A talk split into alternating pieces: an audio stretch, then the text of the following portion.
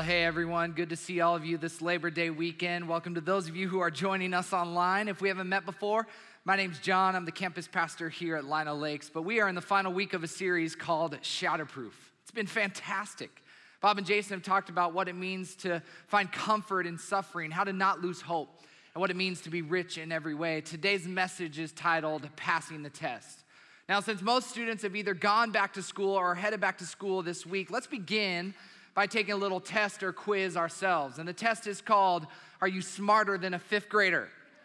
Remember the show on TV several years ago? Comedian Jeff Foxworthy used to host it to really test to see if people were, in fact, smarter than a fifth grader. So that's what we're gonna do this morning, okay? It has nothing to do with the Bible, everything to do with passing fifth grade. So, first question on this quiz is this How many sides does a heptagon have?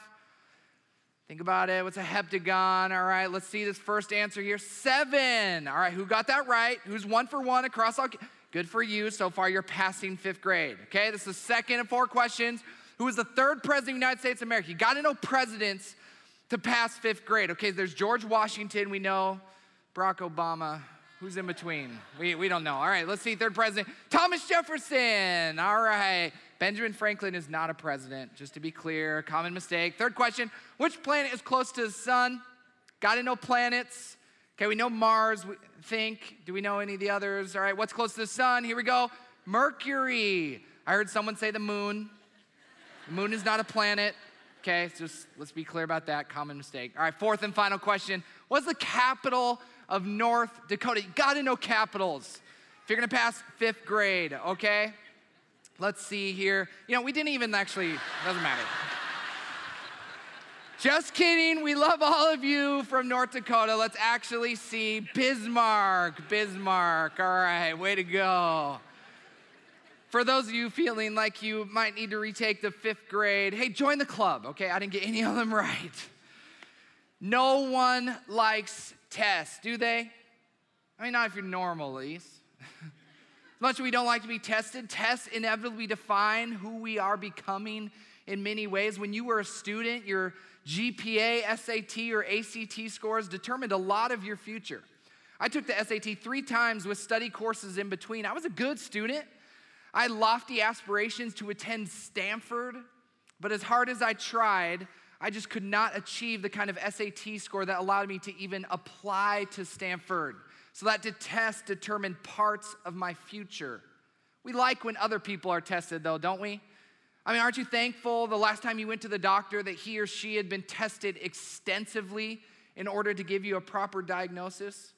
Aren't you glad the pilot that flew the plane you were in last had been tested? Well, when you took your car to the mechanic? The last time you went to the dentist, as she was poking around and, and making you cry as she checked your teeth.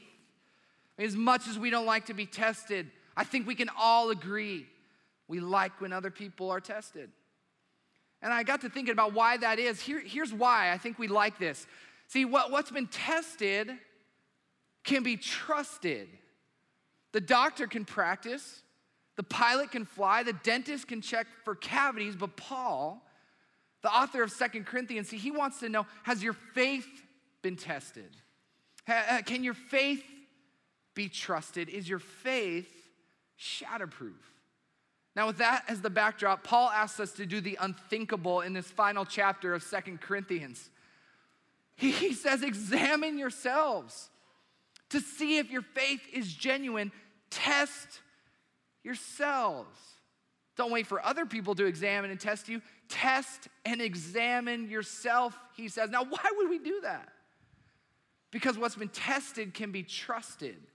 And Paul wants us to know can your faith be trusted when you'll need it the most? Just to give you an example of what I mean, in the last couple weeks, I had a conversation with a mom who's struggling without a parent, her 19 year old daughter, who is lost and walking away from Jesus. I spent a considerable amount of time talking to a man whose wife of 65 years has recently passed away. And just a couple Mondays ago, I was in the home of Tiffany and Cole, whose brand new baby boy has been born virtually brain dead. I mean, just really tough situations. But life. Here's the thing these same people are living with such profound hope and faith. The mom knows that her prayers are going to make all the difference. The man knows that his wife is waiting for him in heaven with Jesus. He just knows it. And the parents, Tiffany and Cole of sweet baby Carter, courageous Carter, they call him, they actually said to me, We are so grateful. Grateful. So grateful to God for each and every precious moment He has given us with our sweet baby. We know that God is here with us and will continue to be as we move on in this journey. See, their faith in Christ is proving to be shatterproof. But if you're here wondering, will my faith be enough no matter what life throws my way? I wonder the same thing at times. I really do. And so that's what we're going to test today. Before you start having any pre test anxiety, let me just assure you this is not your final score. In fact, as long as you are alive, you can retake this test over and over and over again. This test has three questions with a bonus question at the end. And by the time you're done answering these questions, I think you'll know just how shatterproof your faith is becoming. Okay, so the first question to a shatterproof faith is this What is your reaction to sin? Paul writes this I'm afraid that I'm gonna find quarreling, jealousy, anger, selfishness, slander, gossip, arrogance, and disorderly behavior. He's got a lot to worry about. Many of you have not given up your old sins. You have not repented of your impurity, sexual immorality, and eagerness for lustful pleasure. See, he was writing to the church in Corinth. And the church in Corinth was dealing with all kinds of sin, and they didn't seem to care enough to change. That's a problem. It's a sign of a weak or underdeveloped faith. A few weeks ago, I was shopping with my two little kids, Maddox and Marley. Maddox, who's five, Marley, who's one, and we were shopping at Menards. Now, shopping with two little kids by yourself is fun in theory, but in reality, it's a matter of survival. I mean, get in, get out, keep them both alive, pray they don't melt down, pray they don't break anything. Can I get an amen for some parents out there? but it was a pretty successful trip. In other words, they were alive and we were checking out. So Maddox asked if he could have a bag of chips. I said, sure. Why they sell chips at Menards is beyond me, but it's glorious that they do. So we were loading up the car, and I was buckling both kids in when Maddox turns to me and he says, Dad, you didn't pay for these chips. My first thought was, I'm not going back in there. I just made it out here alive. Plus, it's they're 99 cents. It's fine. That was my first thought. I even said to him, We'll just pay for them the next time right I was ever going to remember to do that, right? I mean, who was I kidding? I think a little voice inside said, What's the right thing to do? What are you going to be showing your kids? So after some hemming and hawing, I buckled both of them. I put them back into the cart. I wheeled back up to the checkout line and I paid for these 99 cent chips with a credit card because millennial, no cash, okay? Nothing. Even as a longtime Christ follower, the way I react to sin is still such a struggle. I mean, many times I find myself wanting to brush it away or ignore it, just like I wanted to do with that stolen bag of chips. I mean, it's a little white lie, you know, it's the, the extra glance, angry response, the failure to respond to someone in need of the resources that God has entrusted me. But when I'm at my best, my, my reaction to sin is, is one of repentance and sorrow. That's what Paul means when he writes this. He says the kind of sorrow that God wants us to experience leads us away from sin and results in salvation. But worldly sorrow lacks repentance and results in spiritual death. See, there's a difference between godly sorrow and worldly sorrow. Godly sorrow is the feeling we get when we know we sinned and we feel sorrow about it simply because God thinks it's wrong for no other reason. Worldly sorrow is the kind of sorrow that Ryan Lochte, the US Olympic swimmer, I think he experienced. You know, I'm sorry I got caught. I'm sorry that someone noticed. Worldly sorrow doesn't lead to actual change. But Paul says, on the other hand, godly sorrow leads us away from sin. When is the last time you experienced true godly sorrow? Because that kind of sorrow is going to lead you away from sin. That's what it means to repent. Such an important word to know as a follower of Christ. To repent means you, you say no to that sin. And then you say yes to, to Christ's undeserving, unfathomable forgiveness for you. And then you turn your back on that sin and keep running towards that forgiveness.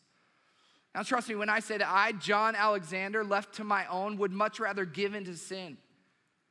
That's my human desire, and it's yours too. Because let's face it, sometimes giving into sin is so much easier. But thankfully, it is Christ in me who convicts me of that sin. So when I feel this desire to repent, when I feel godly sorrow, I can't even take credit for it because it's not me.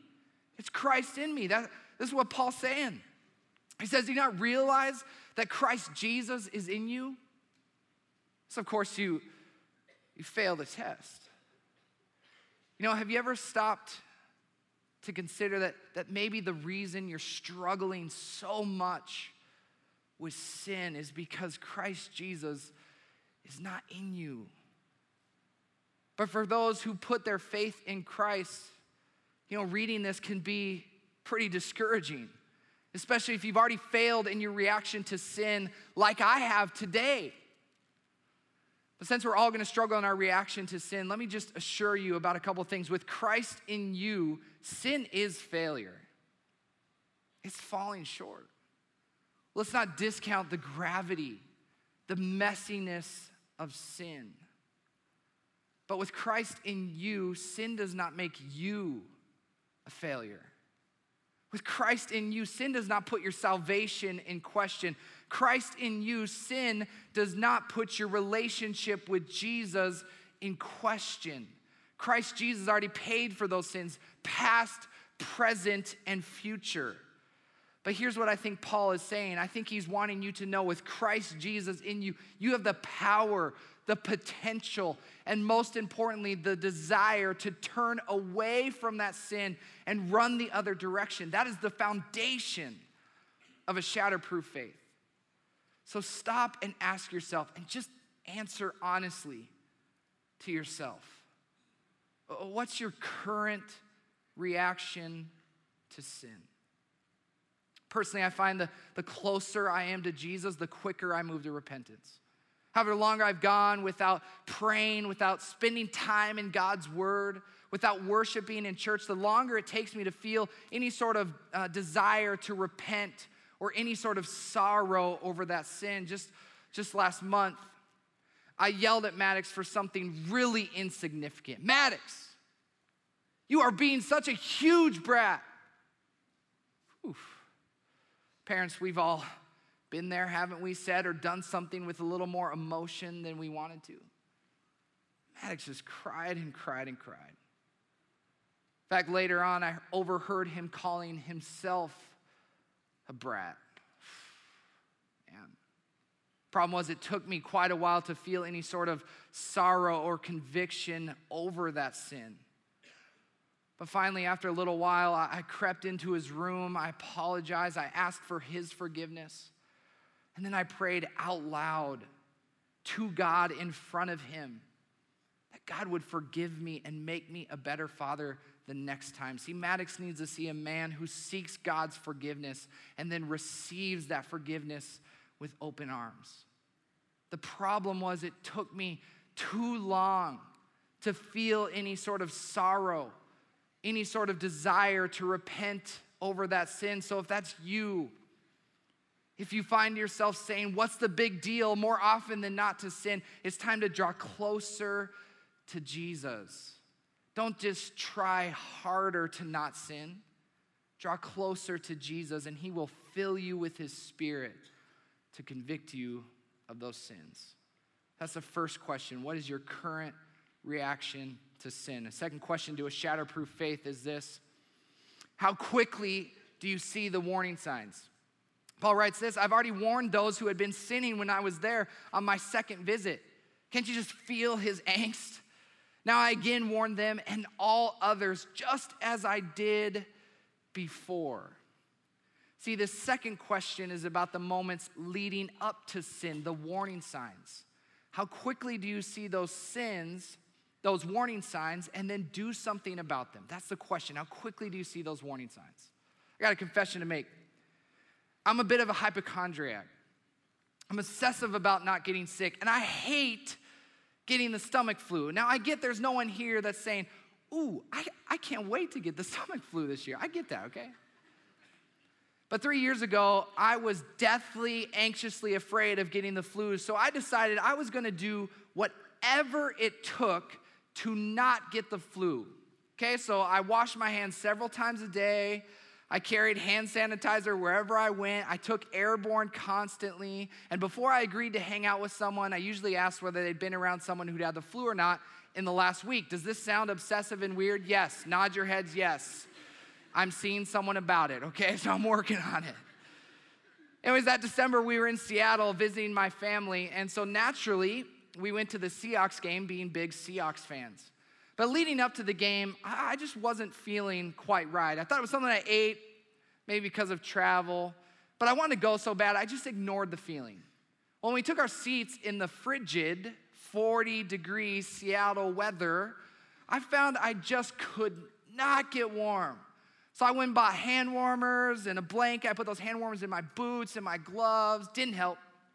Then, after standing under every heater, that I could possibly find in the stadium, I realized that I was getting sick. I was going down soon. So I went back to my family. I said, Listen, I'm getting sick. Beginning of the third quarter, we got to go. Of course, they knew they were dealing with a hypochondriac. So Emily, who loves me very much, she looked at me like she would look at her little baby boy trying to get out of going to school. And she said, Are you sure you're getting sick, John? Yes, I'm getting sick. All right. So we headed out the stadium. We were walking to the bus that takes us back to our car when I knew it was all going down soon. So while in that bus stuff full of Seahawks fans, I end up puking all over my lap and the seat in front of me. I'm not a good sick patient, okay? I vaguely remember people yelling at me, Have another, why don't you? And my dad yelled back, He has the flu which ironically made people a lot more upset to know that they were confined in this bus with someone who had the stomach flu. Not my finest moment. the point is, man, I should have paid attention to the warning signs. Everything pointed in the direction of me getting sick. I just wanted to do what I wanted to do. This is how it works with sin. I mean, before any sin has occurred, in your life, there were warning signs going on all around you. And it's our responsibility to recognize, to see those sins and do something about them before it's too late. So let's go back to Paul's list of sins here that he goes through. He says, I'm afraid that I'm gonna find quarreling, jealousy, anger, selfishness, slander, gossip, arrogance, and disorderly behavior when you're starting to build with emotion, are you able to see the warning signs before you boil over into anger and say or do something that you're gonna regret? See the warning signs when you're about to gossip and spread something you heard secondhand about a coworker? You see the warning signs when you crack open that first beer at 9 a.m. After you drank that six pack, after you heard about Teddy Bridgewater?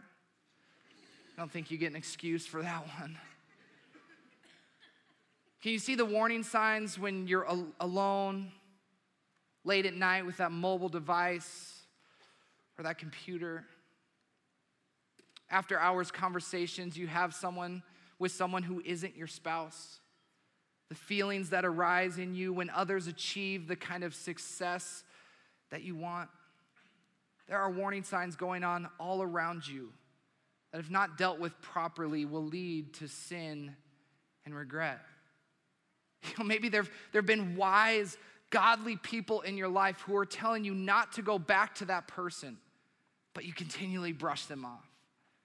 Or maybe there have been inner promptings, these quiet whispers in your spirit that, that feel like warnings, but somehow you justify your next move by ignoring them people with a shatterproof faith pay attention to those warning signs and then do something about them. Paul says this He said, We pray to God that you will not do what is wrong by refusing our correction. do the right thing before we come. One of the most difficult things in life is listening to correction and then actually correcting that thing. Your spouse keeps telling you to see a counselor about your anger. Your boss keeps telling you to develop more skills or, or face repercussions. There's something inside of you that's just that's screaming at you to not take that higher paying job at the expense of your family's health. The people who ultimately develop a shatterproof faith listen to these corrections and then correct those things. So listen to the wise, godly voices in your life, those quiet whispers, the inner promptings, and the word of God. If the warning signs are telling you that you are going to get sick, don't get on that bus, okay? Take it from me. Question three to a shatterproof faith is this When you feel weak, do you trust in God's power? Paul says, We too are weak, just as Christ was, but when we deal with you, we will be alive with him and will have God's power. Paul struggled with insecurities and weaknesses like all of us. But the amazing thing about Paul is that he lived with such, such courage, conviction, and power. That's because no matter how weak he felt, Paul trusted in God's power time and time again to move forward. Long time ago, I read a book by Pastor Erwin McManus, and he included some facts about rhinos. Now, listen, I've never been interested in rhinos until I read these facts. I've kind of been fascinated ever since. There's certainly nothing to look at. They're ugly, they're boring, they're, they're just, you know, they don't do a lot. But rhinos can run up to 30 miles per hour, which is faster than a squirrel, okay? Not only that, they can only see 30 feet in front of them. So if you can imagine this beast at, at, several hundred pounds running at 30 miles an hour, not able to see even 31 feet in front of him, scary thought. You think they'd be far too timid or paralyzed to move, but they got this horn coming off their head that gives them confidence. Knowing that if anything gets in their way, they're just gonna plow right through. I mean, who's gonna stop a rhino, right? Here's another cool thing about rhinos a pack of rhinos running together is known as a crash. In fact, even when rhinos are just standing around, hanging out together, doing what rhinos do, they're known as a crash because of their potential. See, as a follower of Christ, stick with me here. As a follower of Christ, you have the potential of a rhino. You have the potential to move forward with the power of a crash. Because even if you aren't able to see what's beyond your next step, even if you feel afraid or full of apprehension, sometimes all you need to do is move forward. With Christ on your side, you can't be stopped. You can move forward with the power of a crash. This is what Paul means when he says Christ is not weak when he deals with you, Christ is powerful among you. Maybe you know that you're supposed to start school again, but you just don't know how you're gonna finish. Maybe you know you're supposed to start a Bible study at school for your friends, whether you're in middle school, high school, college, grad school, but you feel overwhelmed at the thought, move forward. Christ is powerful among you. Maybe you know the person you're supposed to invite to fall kickoff next weekend. The five people you're supposed to pray for and, and invite over the course of this fall, but, but it feels overwhelming to you. It does to me too. Let's extend the invitation. Let's move forward. Christ is powerful among us. You might be facing an uncertain financial future, but you just know that God is asking you to tithe and give beyond what feels humanly possible. Move forward. Christ is powerful among you. You might not think you have what it takes to step into that future that God is calling you to. Move forward. Christ is powerful among you. See, people with a shatterproof faith say, it doesn't matter what's 31 feet in front of me. I know what's right in front of me. I'm gonna move forward and trust in God's power. With Christ on your side, you can't be stopped. Christ is powerful among you. Also, realize, because I've talked to a lot of you, There's some of you here saying that that is impossible. I, I, I can't move forward. I mean, John, you don't know what I've been going through. The diagnosis, divorce papers, the secret addiction. You've just been blindsided, sucker punched, knocked off your feet. I'm sorry.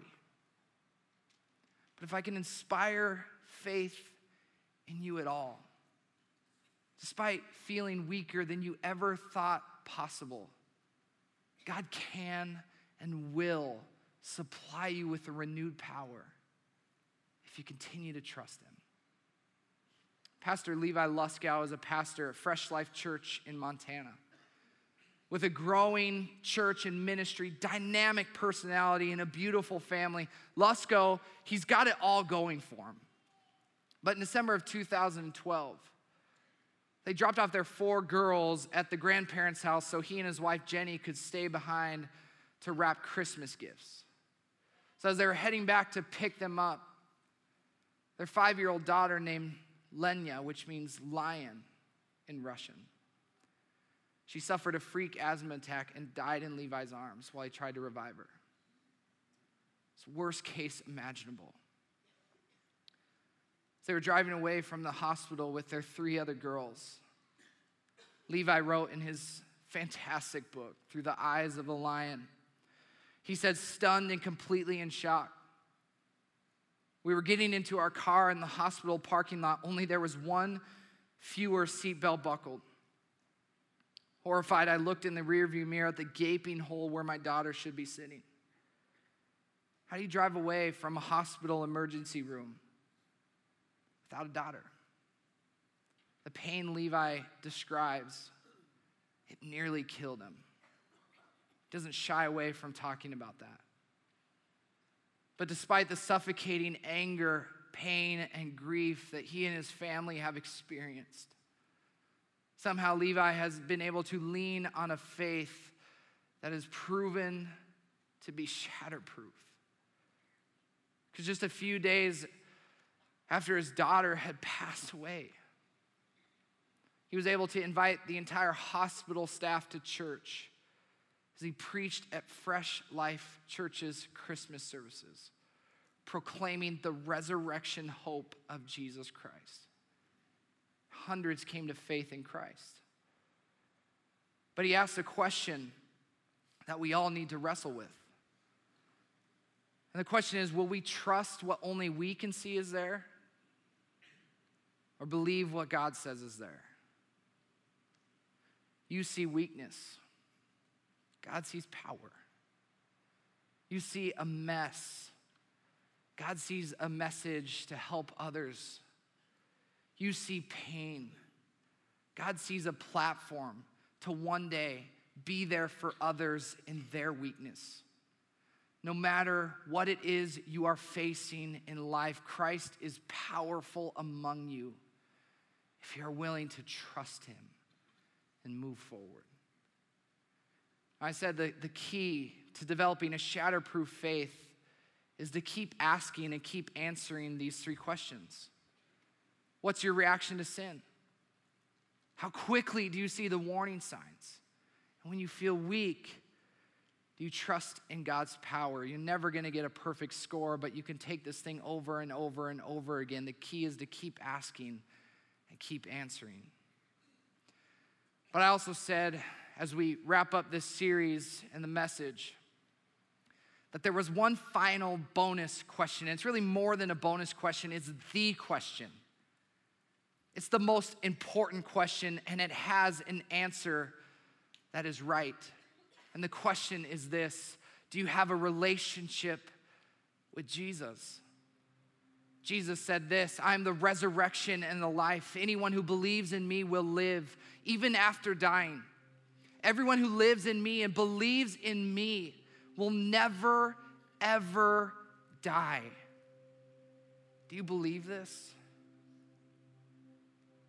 You believe this? Do you believe this? See, there's only one person in all of history who has ever been truly, completely shatterproof. And his name is Jesus. Last days of his life, he was unjustly whipped. He was beaten. He was put to death on a cross. And he died. And these followers of this Jesus movement thought it was over. But it wasn't. Because three days later, Jesus overcame that death. He defeated that death. He resurrected from death to life to prove that God alone has the power to give you eternal life. And now Jesus is asking you, do you believe this? Do you want to learn how to develop a shatterproof life as you follow me? Do you want to spend eternity with me? And this answer changes everything. Bible says if you confess with your mouth that Jesus is Lord, which essentially means to say that Jesus is your new commanding officer, that you are going to receive instruction from Him and Him alone. If you confess with your mouth that Jesus is Lord and believe in your heart that God raised Christ Jesus from the dead, you will be saved. Jesus has done all the work. He's paid for those sins, past, present, and future. All it takes is for you and I to say, I'm in. That's what I want. And if you want that relationship with Jesus, if you want that shatterproof life, don't wait. Because Jesus is asking you, do you believe this? Do you want this? And all you need to do is say, So, in just a moment, we're all going to pray together. We're all going to bow our heads and close our eyes. But for those of you who are ready for this moment, all it takes is for you to pray silently along with me. It's between you and God, no one else. Pray along in your head, whisper it in your spirit. But today is a new day for you. Don't miss this opportunity. When we're done, I got a few final things I want to tell you about. Let's all pray together. Heavenly Father, you have made the way. I'm struck by that standing here. You have made it possible for us to experience eternal life because of your son, Jesus. Thank you for that sacrifice and for making it possible. Jesus, for those here who are ready to follow you, just follow along and pray silently, silently with me. Heavenly Father, I didn't know. I did not know this was possible. But today is a new day for me. And I receive with open arms the forgiveness you offer so freely. Beginning today, I want to follow you. I want to live as you teach us to live. Lord, and I accept that forgiveness. I believe that you rose from the grave and that today, as I commit my life to you, I'm a new person. It's in Jesus' name that we pray. Amen. Hey, so many of you have crossed from death to shatterproof life. And can we cheer for those people today? Amazing.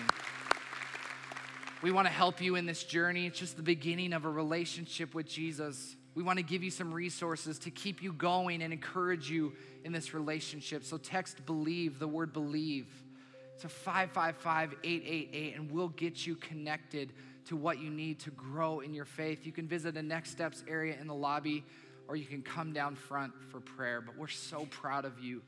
We're so thankful that God has spoken to you here today. Hey, for everyone else, next weekend is fall kickoff, and you don't want to miss the beginning of a brand new series. So we'll see you next weekend. Thanks for coming, everyone.